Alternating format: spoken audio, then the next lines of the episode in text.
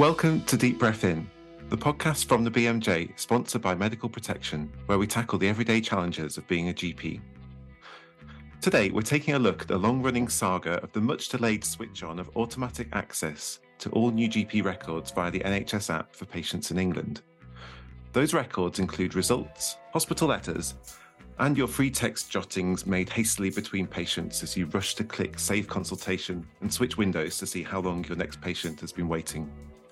In today's episode, we'll speak to three experts about open notes and ask what the implications of this change will be and how to adapt to an open notes world.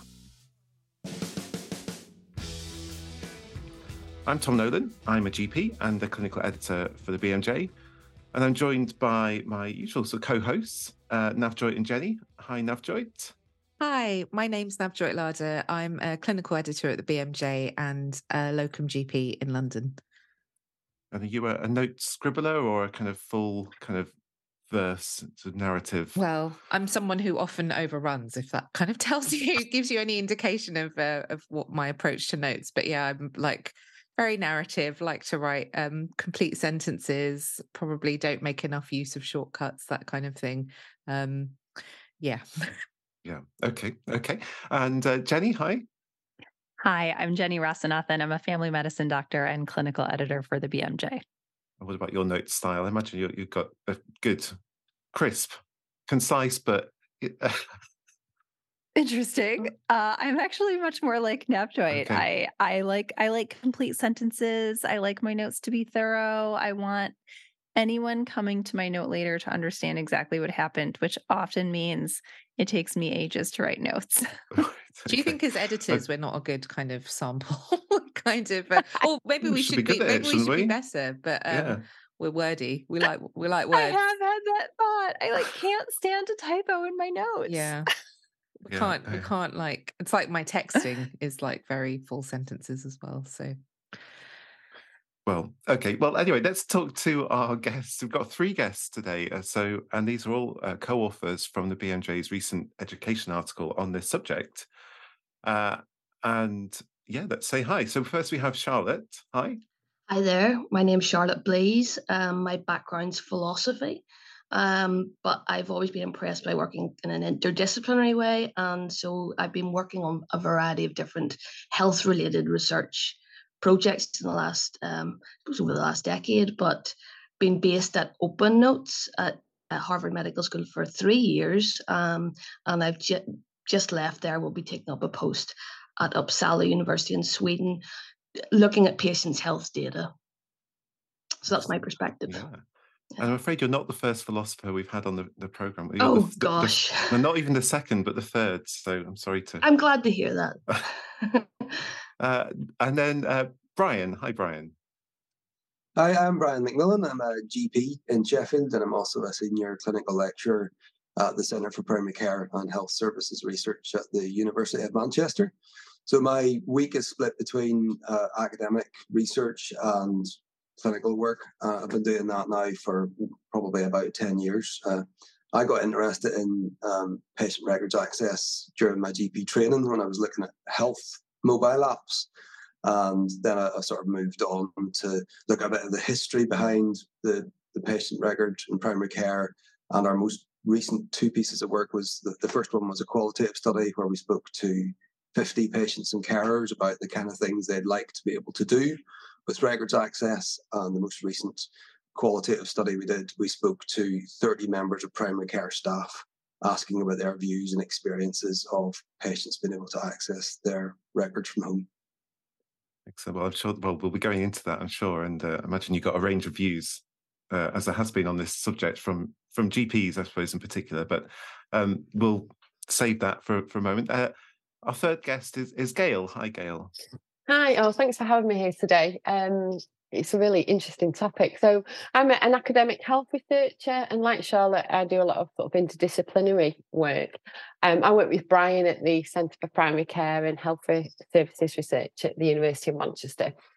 So, a lot of my previous work before coming into health has been around kind of how people are positioned to make decisions in all sorts of different areas in education, health, and social care And I first got involved in this when I started working with Brian on um, a project that he just mentioned, looking at what patients think.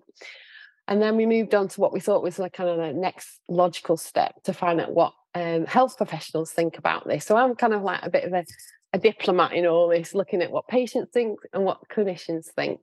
And then I've just also started a bit of work um, that's going to be looking at particular groups of patients and finding out what their needs and expectations and kind of experiences are about reading their note um, so that we can kind of develop this into some further training for professionals in the future. Which i would like to to receive so i look forward to that. Um, thank you. Uh, but i thought we should start just with a bit of um, set the scene really. It's been an interesting year for anyone who's been following this which of course you three have a lot. Could could you give us a, a, brief overview of what what the plan changes are and and how that's gone down, perhaps, or why it's been delayed? So uh, the, the original plan uh, came out of the the GP uh, GMS contract in England in April 2020. It was written into the con- contract that GPs were contractually obliged to offer patients prospective access to their medical record online from April 2020. And initially, GPs dealt with that on a what case by case basis. It was a, an opt in model.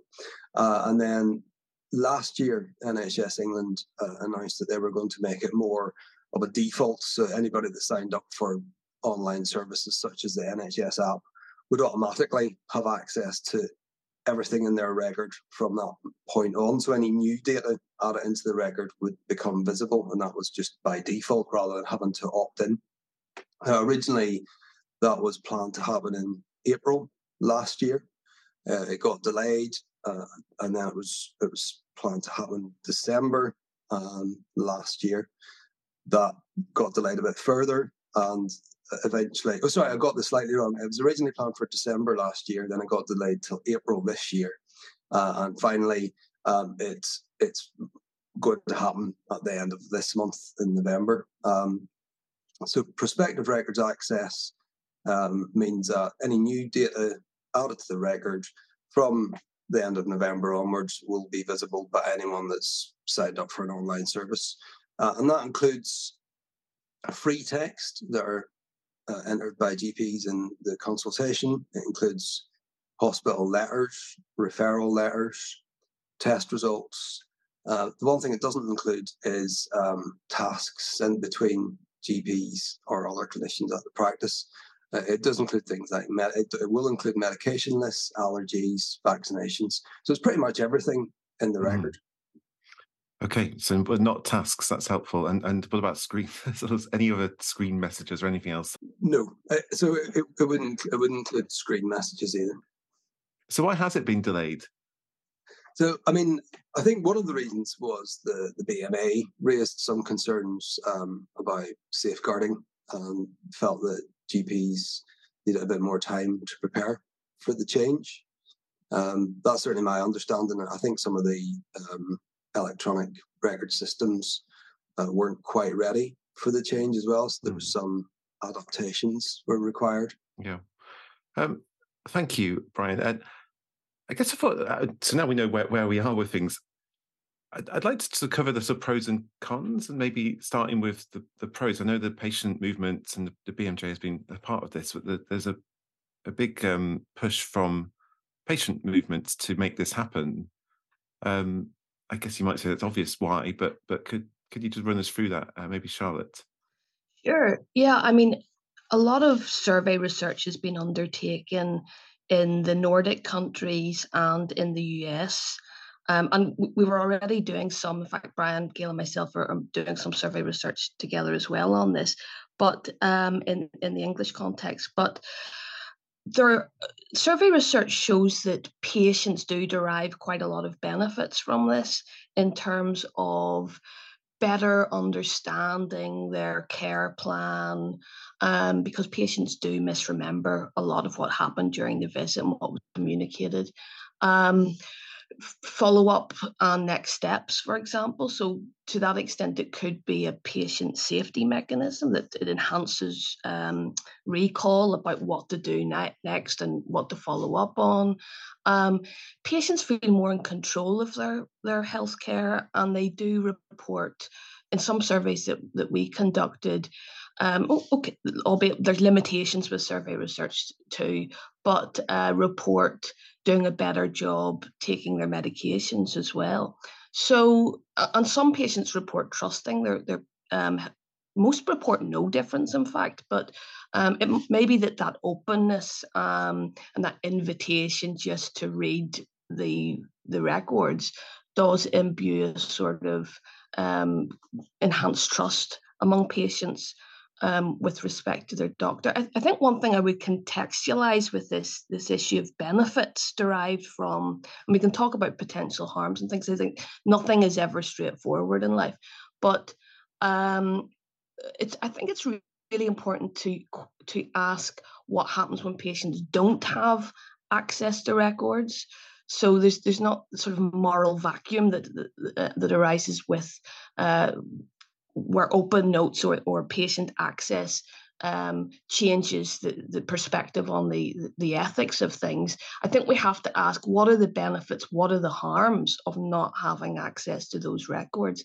And I mean, I, many of us have, are caregivers or uh, patients, and I even had a little bit of experience this myself with my my partner, who's, who's allowed me to to speak about this. But maybe that we'll trickle that into the conversation a bit. But um, the lack of access really was quite. It sends you down a kind of a Google rabbit hole of what it say? What was we got one discharge letter at one point and you know I, honestly we didn't understand an awful lot of what was said in the note neither of us are medical doctors but it does give you a clearer picture and it helps you prepare for the next uh, consultation or whatever but we can talk about harms and so on too it's quite interesting that uh, health professionals themselves can actually see all these benefits. Um, you know, when we started talking to people, we opened with a question that said, "What do you think about this as a general idea or principle?"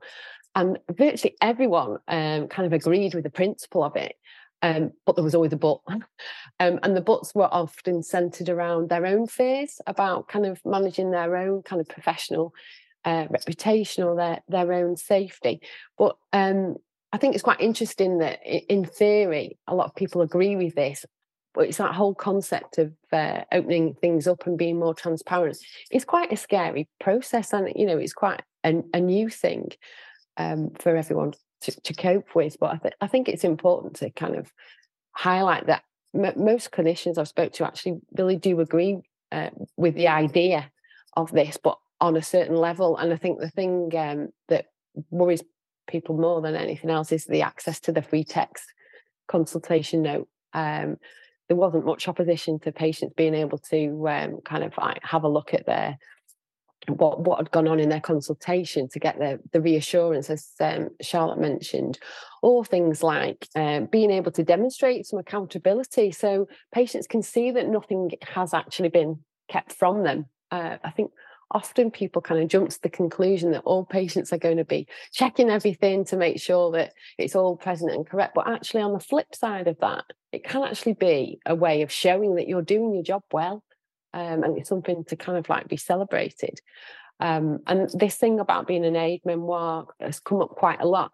Things like if a patient might have a, a really difficult diagnosis or consultation, um, and I say difficult consultation from a patient's perspective. I know that um, GPs often write difficult consultation and mean something else. Um, but often the only word you might hear is your diagnosis. Um, so to be able to go back home uh, once you've had a chance to kind of process that and actually read through what has been said, patients find that incredibly reassuring and, a real benefit and also involving carers as well. Uh, that came up quite a lot in our work with um, patients, we did speak specifically to groups of carers, and they found that really helpful because often there's communication problems or they really struggle to kind of feel like they're involved or know exactly what's going on. So there's another third party kind of involved in that that can also benefit, which benefits both patients and clinicians. Um, and then again, like in terms of workload as well, you know, uh, most of the patients we spoke to really recognize that actually, more than anything, they want their notes to serve a clinical function. They don't want the fact that they've got access to them to detriment the clinician or themselves in any way. Um, and I think, you know, that's another important point that surprised me really that patients are often said first and foremost we want this to be you know a safe space and we, we want we want this to work but we also want to be able to see what's going on. Um, one of the sort of wider benefits is around this whole kind of opportunity with increased transparency to kind of move away from this more paternalistic approach and actually dismantle some of the traditional hierarchies that exist or have existed within their practice. And now both patients have got access to the same information. And, and that changes the whole kind of like dynamic, really, and the relationship between the patient and the clinician. And, you know, some of the clinicians we spoke to said actually now it's becoming a shared document rather than something that just a clinician uses. And that raises all sorts of benefits and challenges around that. But I think that's uh, you know a key benefit really that needs to be underlined. So, so we do actually have a, a clip from a patient. So now might be a good time to to listen to that as from their experience, like you say, from actually not being able to access their their record, and um, and why they would like to be able to see more. Uh, so this is from uh, uh Kay Gallagher, who has um, kindly recorded this voice message for us, and that's coming up after this from our sponsor. When you're a GP, you're not just 9 to 5. Being a GP is part of who you are, whatever the time of day. So when it comes to your indemnity, you need someone you can turn to at any time. Medical protection is always here for you with expert medico legal advice, including 24 7 in an emergency. We don't just cover patient claims, we're also here to provide support and legal representation when it comes to GMC inquiries coroner inquests, criminal investigations, and more. Online, we offer risk prevention courses and webinars to keep you up to date with current news, risks, and legislation. We also go the extra mile when it comes to your well-being.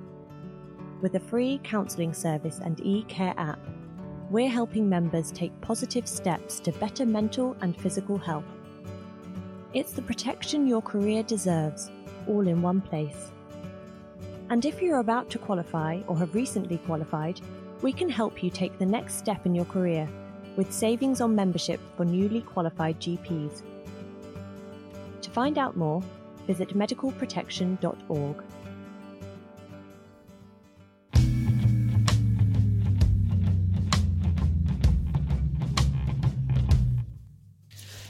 I understand there's lots of issues surrounding patients having access to the medical notes, and I can see that for surgeries it's a complete change in the way they work. But I think that having access to my notes will help me be a better partner in managing my own healthcare. I've had a really hard time t- trying to get to see my notes. I live in Salford and they've been running one of the first trials in tying GP notes and hospital notes together. So I've known for a while that my notes were computerized and couldn't understand why I couldn't have access. So back in 2019, I naively turned up at the surgery reception and asked very politely if I could see my notes. I meant, could I look at them on the computer at home? Well, honestly, they were so shocked. You'd have thought I'd asked to see their knickers. There was a lot of huffing and puffing by the reception staff, and I was told it was going to cost me £50 and would take a while to set up. After several months, I did get to see my notes on the computer in the surgery. I didn't have to pay £50 because I didn't want them printed out. There was nothing dramatic, no mix up with anybody else, and no surprises. But the upshot was that I couldn't get access to my notes at home. Um, to me, it's all been so unnecessarily complicated. I think it's a really good idea for patients to be able to see our medical notes. It helps patients to be partners in managing their own healthcare and helps to improve patient safety. It reduces demand on the practice And after an appointment, I don't always remember what's been discussed. So having a written record of the consultation would be reassuring for me. So finally, my plea is really just for, for doctors and GP surgeries to communicate with patients, let us know what's happening or not happening. Um, and I'm sure that by working together, we'll be able to turn this situation into a really positive thing for the future.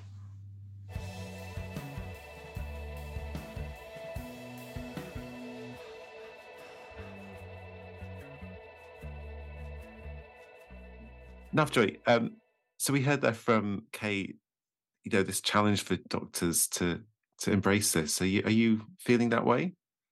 Well, I think I I, I sort of agree with what um, everyone said already. Is that the the benefits there are are, are there for, for people to see, and there's clearly an appetite among some patients to have access to this.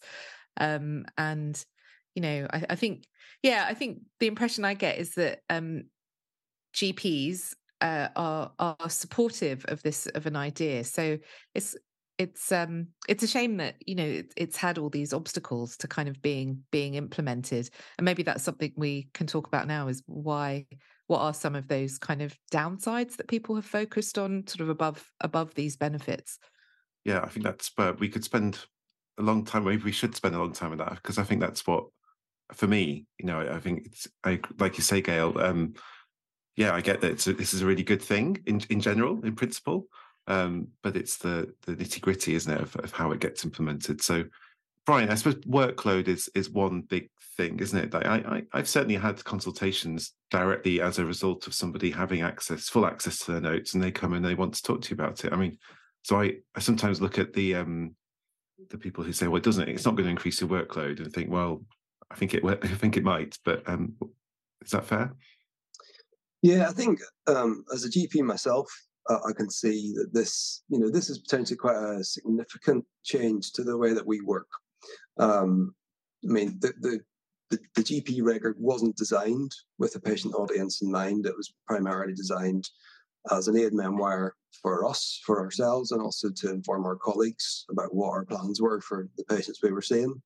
Um, and, and like you said, you know, it's one more thing to think about in our already really busy days. Um, and certainly the the 30 members of primary care staff that we spoke to um, did express, you know, a number of concerns, and I can understand those concerns. I think it's part of our job to think about worst case scenarios, um, and that I think that's what we are doing. You know, with records access, we're we're doing what we do as part of our job.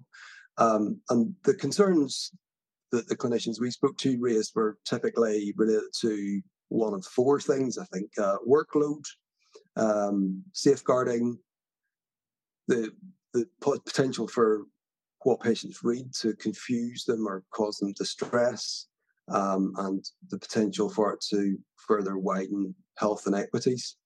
Um, I think what the, the, issue you, you raised about the potential for it to increase workload. Uh, so there's there's been a few systematic reviews done in this area, and one of those systematic reviews found that there was either uh, no change to healthcare usage or a reduction, uh, which I found actually surprising. Um, uh, another piece of work that's been done by NHS England, they had a series of early adopter sites that that switched on prospective records access early. Uh, and they they found that most of the practices they worked with, I think it was about 16 practices, didn't find any significant increase in workload as a result of switching records access on.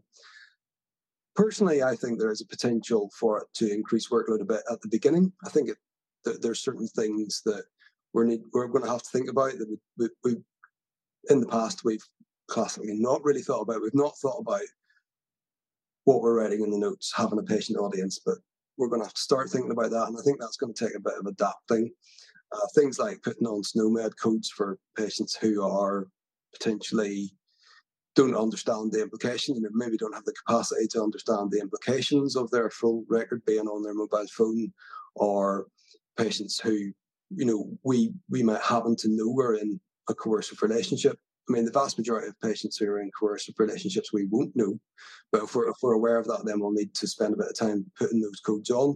So I think initially there is potential for it to increase our workload a bit. But I think in the longer term, there is potential for records access to decrease workload because patients won't have to call the practice up to find out their normal test results, or they won't have to call the practice up to get a copy of a hospital letter, or if they're, you know, if their travel insurance company wants evidence of their medical conditions, they can just log on and print that off themselves. So I think in the longer term, it certainly would have the potential to decrease workload one thing that came out of the interviews was um, concerns about workload increasing, but also a kind of a change to the workflow rather than.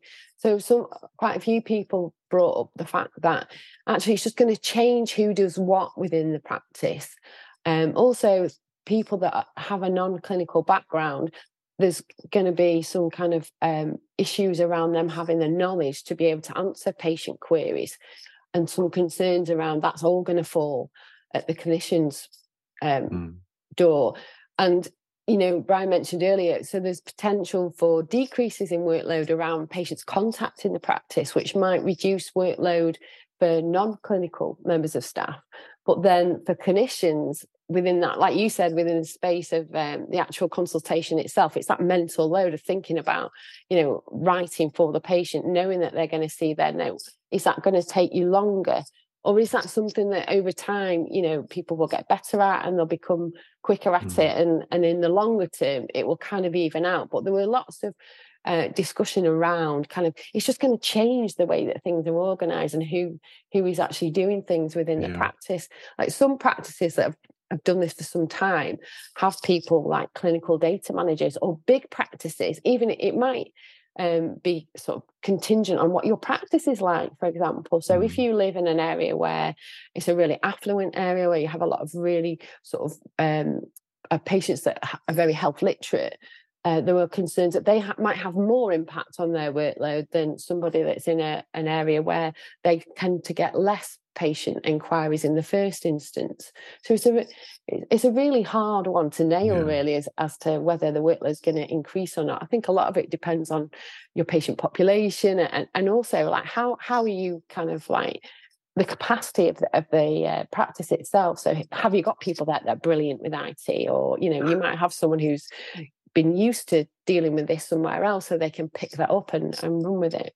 Yeah, yeah all good points yeah and it just does depend so much on, on the people you, around you or the, the, the capacity and and so all those factors uh, yeah. Uh, jenny are you are you listening to this thinking this is more parochial english um, stuff or, or uh, does it is this um do you see some of this in the places you've worked and i'm thinking in the us where a lot of the patient notes is about billing isn't it and yeah that's ad text is that not right I mean, I think this is a internationally relevant article. So I've been just enjoying the conversation and our discussion of the issue. Um, I do think that some of the kind of clinician concerns are also shared across different contexts. Um, and so, um, in the United States, I think there are some more progressive places that have already made notes fully available and shareable with patients. Uh, that was not the experience that I had in the health system where I worked in New York or in Michigan. Um, you know, in New Zealand, again, I think there were lots of conversations around access to notes, but people did not yet have kind of full access to notes. And I think there was a, I don't know, maybe a reluctance for doctors to say out loud that they were kind of dreading the move to open notes just because of concerns around workload. You know, I don't I don't think anyone at this point would admit to not wanting this. And I think we all acknowledge the benefits. I think it's more just kind of getting at some of the unsaid reluctance around change, around change management, around technology hangups, around, you know, different things that we're talking about today, the kind of nitty-gritty bits of implementation. Then and then of course, you know, just to add, I've also worked in Cambodia where records are in some of the public health clinics really limited to a patient register. People don't have kind of notes as we might think of them in a UK or US context.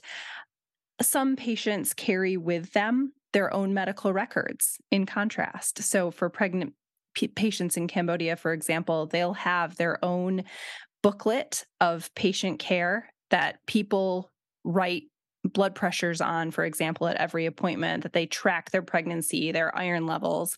Um, but uh, that that stays with the patient. That belongs to them, and they actually carry it with them. So um, I think there is also something here just around kind of lower and middle income country context and how. Um, in some ways, EHRs or excuse me, electronic health records may or may not facilitate uh, patients' own access to their records. I think that's those are all fascinating points, um, and I think what's what's interesting about the debate is I don't think it is a parochial debate in England, and and you're right to say it's just within England because healthcare is regionalised in the UK that patients will be offered access to records, but we're seeing the same kind of universal themes arising in different countries about doctors being worried about this. I think it's uh, similarly we're seeing the same themes with patients about what they like about it. But um, so uh, so it it's definitely recurrent themes in survey research and so on. Um, and as um, as Jennifer said, that in some countries patients do own their own rec- in India, for example, you own your records, you bring them to the doctor to get updated. I think we could learn a lot from different countries about how they've managed that in terms of potential even for do patients change their records? I mean, I think that's an interesting question too.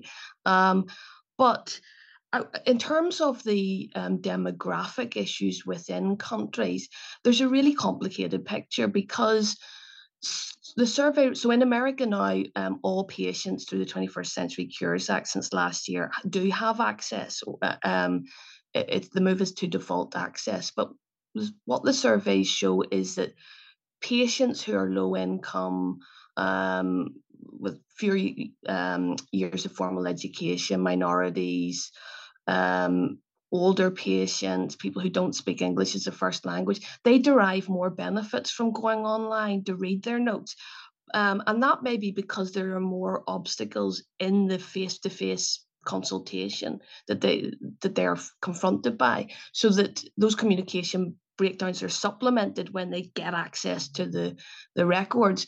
Um, and, patients from those populations they, they do report trusting their doctor more. But the, the, the challenge is they're less likely to go online um, because of the, the digital divide. There's certain barriers to, to access. Um, so it is a, a, more complicated picture. And I think uh, it's also worth saying that some survey research that's come out shows that patients from those populations are also less, uh, um, patients, um, minorities, um, patients with some chronic illnesses also um, will experience more stigmatizing language and notes. So there's this interesting issue of will record access make um, or promote a, a, sort of an attitude where, where doctors are better stewards of, of their, their records for all patients. It's an interesting idea. Um, but uh, the other issue I just wanted to throw in is as as um, Brian says, the EHR was not designed for patient access, and I think this is a big issue um, in terms of, of of justice here as well. So, if patients are not understanding what they read, and there is a difference between data information and knowledge. So some of the data points that I saw, even on my partner's uh, letter, the, the discharge letter that he received, I didn't understand at all. What's the first thing you do? You go online, you use a search engine, you're basically cutting and pasting. And so who are the benefactors of, of this health data information when we go online? It, it's, it's tech giants who may be learning and gleaning a lot of information. And that's a particular worry in countries that aren't protected by GDPR. Um, and even GDPR has loopholes uh, in the European and the UK context, but it's also the most vulnerable patients who may have the most to lose through health insurance decision making all of that information being available. And we've got to consider how we design portals to prevent people leaking their own information on online. I just wanted to come in on that point. Um, it crops up all the time in, in the literature um, as almost an aside, but it's it's really important. It's like who owns these records? So if in India or in France, you know, patients have that paper copy that they carry around with them, it kind of feels like that they own that, and and the clinicians are kind of adding to it. But when it became electronic, uh, in England, for example, it becomes a different kind of space and more of a, a kind of shared space. And before I started doing some work with Brian, I was looking at, at, using blockchain as a way of kind of managing health data. And I spoke to a lot of patients there, and there were real concerns around like who's looking after us, who's looking after this information, are people selling it on? Um, you know, it kind of taps into a, a whole load of, of wider debates about um, you know this this health information who who does it belong to? And if it becomes valuable you know or, or or if there's some risk around it who's responsible kind of for looking after that? So i think this uh, you know opening this up to be more transparent is is not quite as clear cut as it first seems in the first instance. Yeah it's, it's so interesting. We we i suppose um in the uk um women who are pregnant have had their paper notes in that similar way to as you as you described, Jenny. But a lot of they're going online a lot now, and and the feedback I always get is I, I don't like it. I, I, preferred it when I had my paper notes, um, and maybe less engaged in than when they're online. I don't know. I guess, I guess if someone has it on their smartphone, we're kind of moving towards this, you know, more digital uh, world that for some people who are lucky enough to have a smartphone, it's kind of replaced the paper kind mm. of copy in a way. But then that that does divide um, whole populations into, you know, who has a paper record, who has an electronic record in terms of equity yeah. as well. Yeah. Yeah. I, I, should I just add one point? I mean, one thing I noticed in my partner's case, I mean, I was very hungry for information. He didn't really want to engage with it. He just he just didn't. And a lot of people are going to be avoidant uh, when it comes to finding out more and logging in. And um, not everyone wants to know, um, uh, or they want to find out in their own time. And I suppose the access thing does give people that opportunity, as opposed to you just have that one visit or one consultation, and, and everything is is focused and and concentrated. And it's a very high can be a very high anxiety situation for patients and doctors, I would imagine. Mm. Just picking up on something you mentioned, Tom, about you know some people preferring things to be on paper. Um, I think it goes back to the, the the point that some of the clinicians we spoke to raised about being worried that records access might increase health inequities. And I think it is important for us to remember that not everybody's going to have, not everyone's going to be willing or able to access their health records online.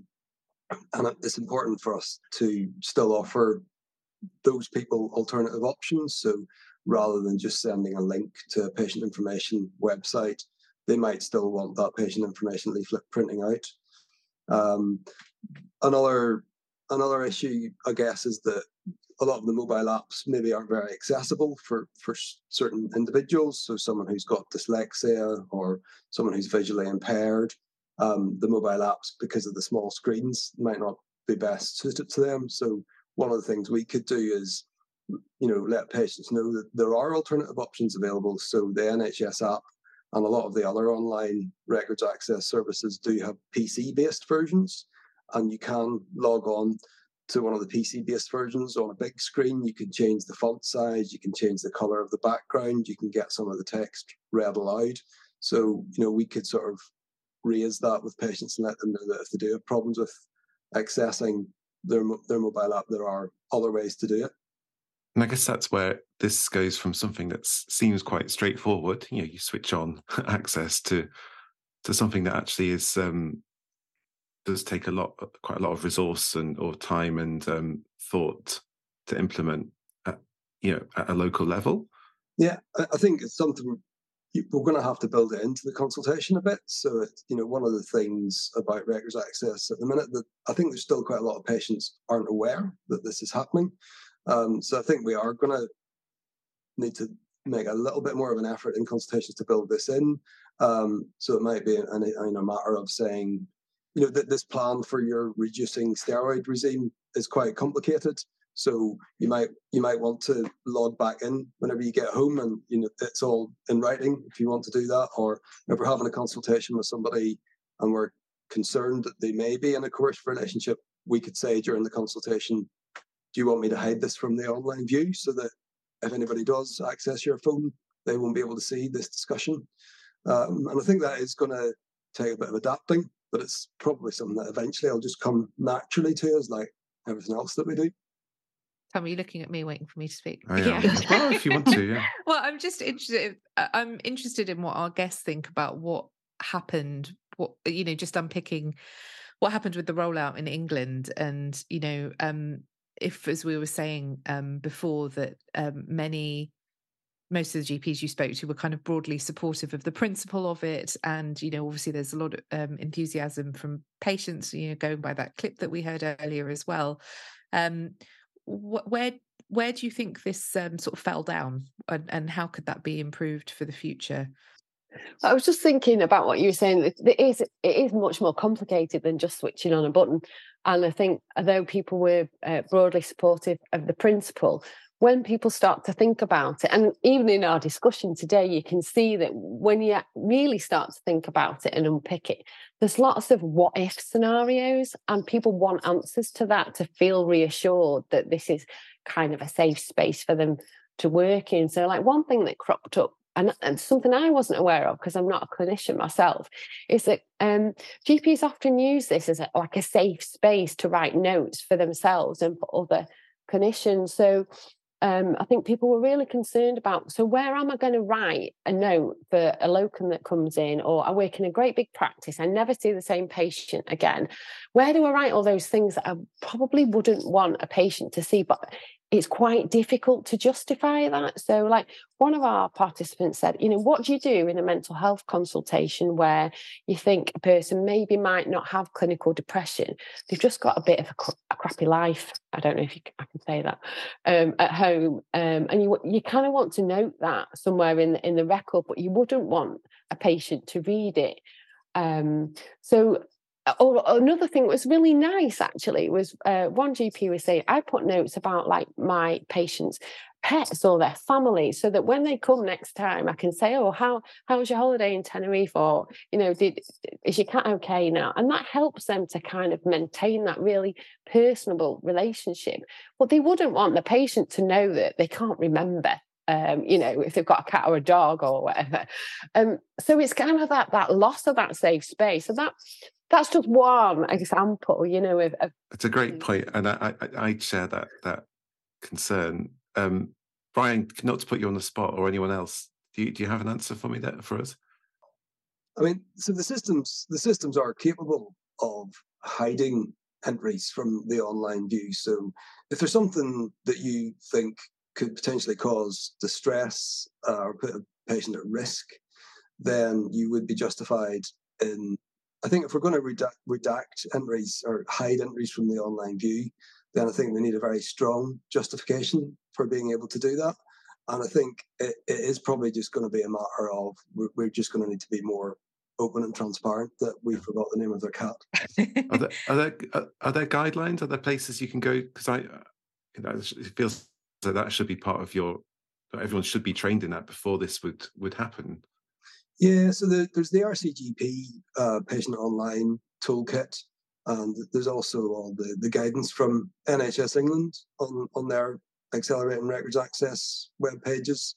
Uh, and the guidance is pretty clear that you know if we're going to hide entries from the online view, it needs there, there needs to be a very strong justification and needs to be the, the potential for significant harm to the patient. And I think the kind of you know little touches that we were talking about where we sort of make a note of where they're going on holiday. I, I don't think that we could justify hiding those kind of things from the online view. There are um, parallels as well with, um, you know, hospital specialists again in the in the UK where there's been more of a drive for correspondence from you know a, hospital appointment to be sent directly to the patient.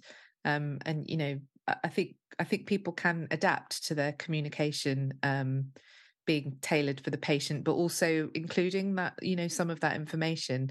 And I, I guess it is it is complex, but I, I, I think that's all part of the the learning curve um, that we all we're all going to go on as part of this whatever is important to the patient could probably i mean again it's an issue of, of, of the culture change and a change is never easy for especially if you're an overworked gp working uh, you know the, uh, we're still at the tail end of the pandemic i mean it could be viewed as just the worst time possible. On the other hand it's a great opportunity this so i think that um, there probably are ways to adjust the the records to annotate those little things that personalize the the interaction. But i i really i, I take the point about the, the, changing functionality of the of the record where it is an aide memoire and that's what its its original purpose was so the shifting function where it becomes a communication tool as well as an aide memoire is something that we need to think about a lot. Um, and if doctors change we don't know that much. We have survey reports where the majority of doctors say they don't change how they write um, and they may be cha- removing stigmatizing language like patient complained of patient denied that kind of thing but in terms of differential diagnoses or adjustments that may be to uh, made to protect the patient that would be worrying uh, and i think we don't we certainly don't want to see records dumbed down because uh, that could lead to to error. We've got to preserve that function, and that's I think a key message that needs to be sort of got out there and through it, whether education, undergraduates, and so on. That functionality must be preserved. I was at a conference last week and I was chatting to some people, telling them about what I was researching.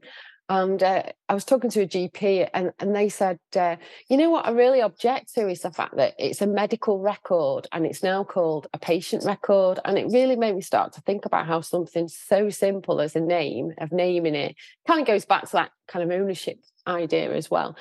Um, that this just a change of name from medical record to patient record actually is, is a really kind of like complex uh, area. I just wondered what the, the GPs uh, here today think about that. I mean, I, I think there is. It makes me think that there is this sort of power struggle going on, isn't there, in in, in healthcare? And I think there are, although you, you might not, they might not be organised, but I think there are still plenty of doctors out there who who sort of want to keep some of that more control. And and of course, there's big movements of patients and doctors who who have of the opposite view that this is, of course, all about the patient. Um, but we don't. Yeah, I, I don't have a oh, I do have a view. I'm very much on the patient side, but uh, but I can see the arguments in in both ways. I, I, think we should hear more of those arguments. We we probably don't hear so much from the um the, the quiet, worried doctors who are probably scared to put their neck, stick their neck out, and and say some of those things. I just wanted to jump in um, because I am also very much on the patient side, but one question that has come up, at least in the analysis committee, um, when we were appraising a paper on this topic, was about the extent of the evidence um, that the sim not the simple because it's far from simple but that the act of making records shared and public and open could meaningfully improve patient outcomes.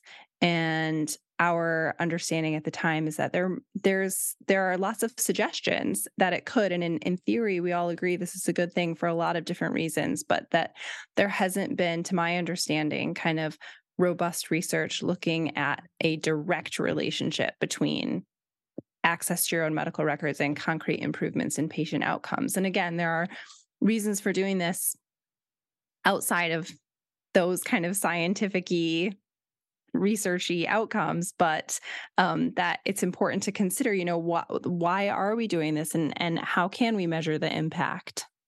So um, there's a there was a good uh, systematic review published in the BMJ quality and safety in 2020 by Neves and colleagues.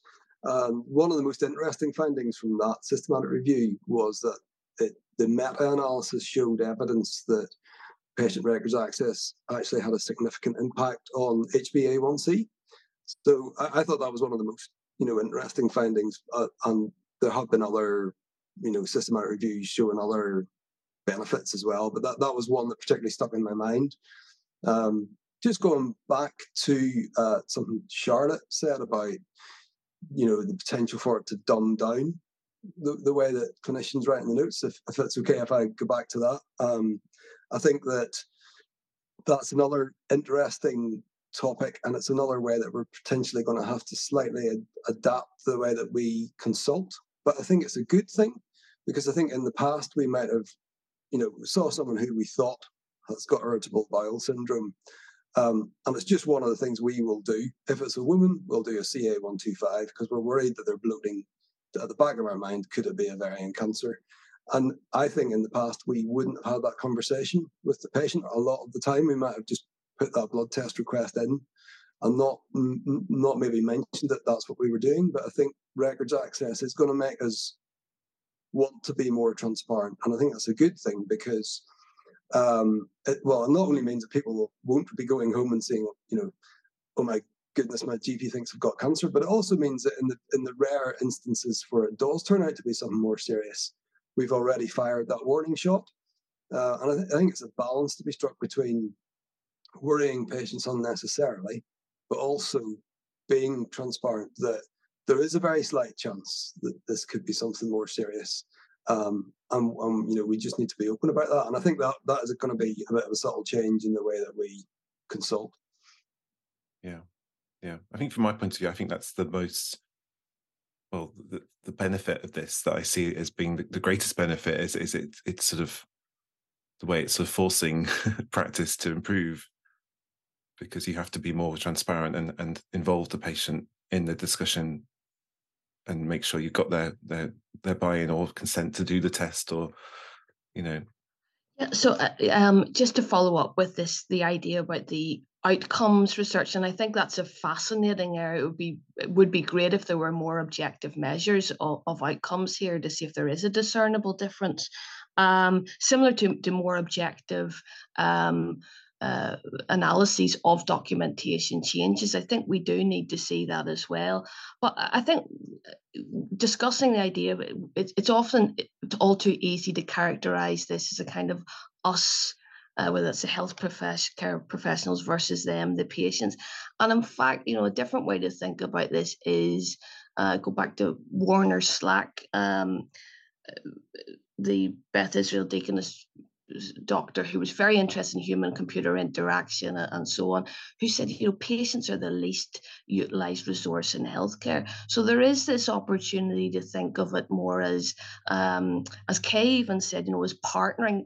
There are going to be negatives. No innovation happens without some uh, negative side effects. But on the other hand, there could be serious opportunities to partner where, where the patient is, is the ally of the doctor. And patients probably viewing their doctor that way anyway when they go online to read these things. Um, so, um, yeah, the, the empowerment factor, which is less easy to measure in some senses, might be the most critical thing here.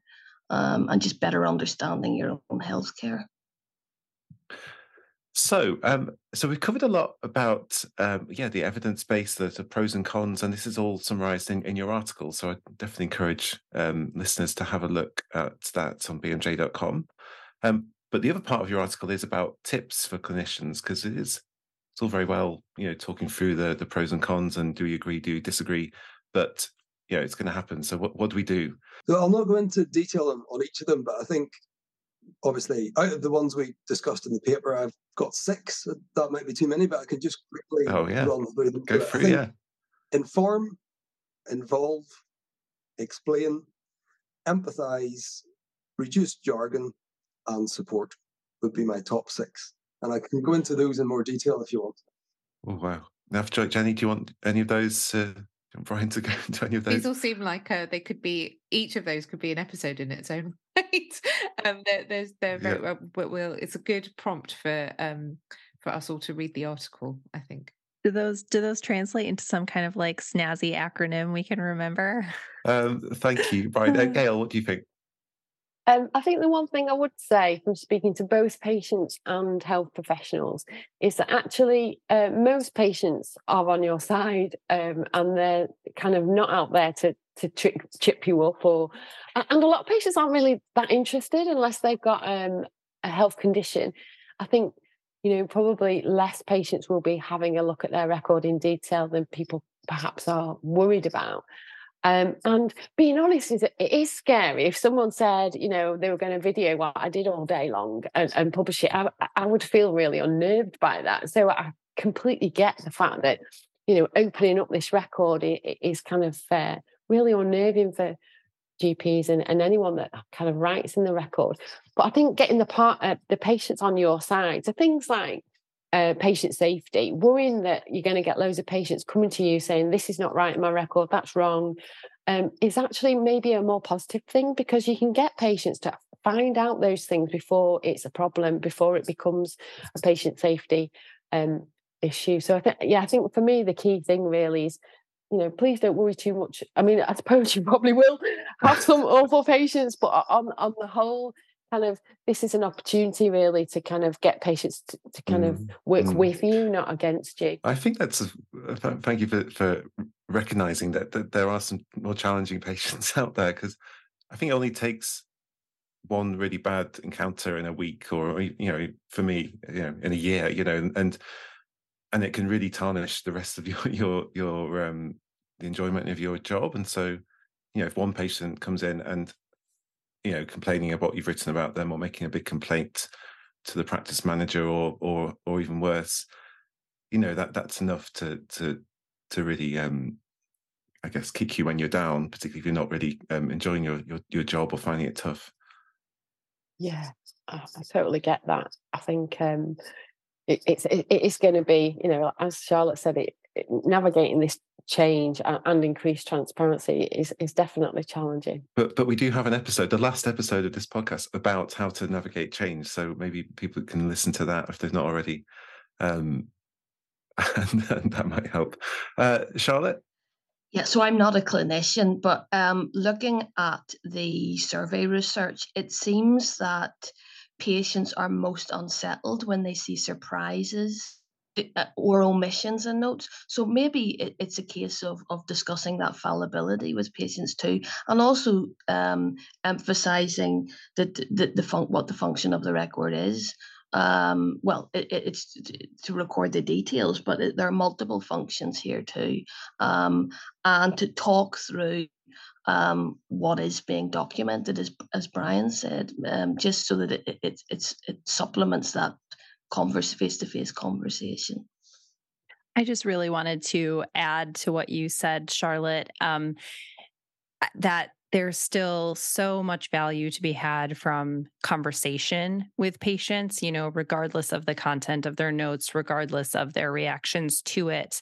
Um, drawing on a recent personal example of a medical condition in a family member, even though that person had had written communication about about their health condition from a doctor, they were all kinds of confused. And I think that we still play a really important role in kind of direct conversation and interaction and engagement, answering questions, regardless of what may be written or how clearly it's written.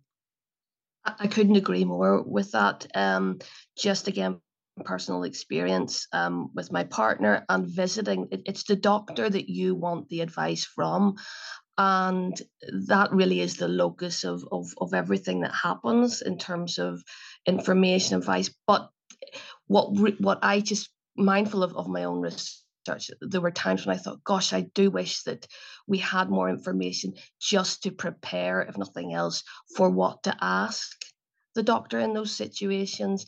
Uh, and that's where the, the deficits for me really arose. Um yeah so this has been really interesting. Um, I'm afraid we we have run out of time, so we'll have to leave it there. Um, as I say, the article um, covers much of this and more, uh, so do have a look at that on bmj.com.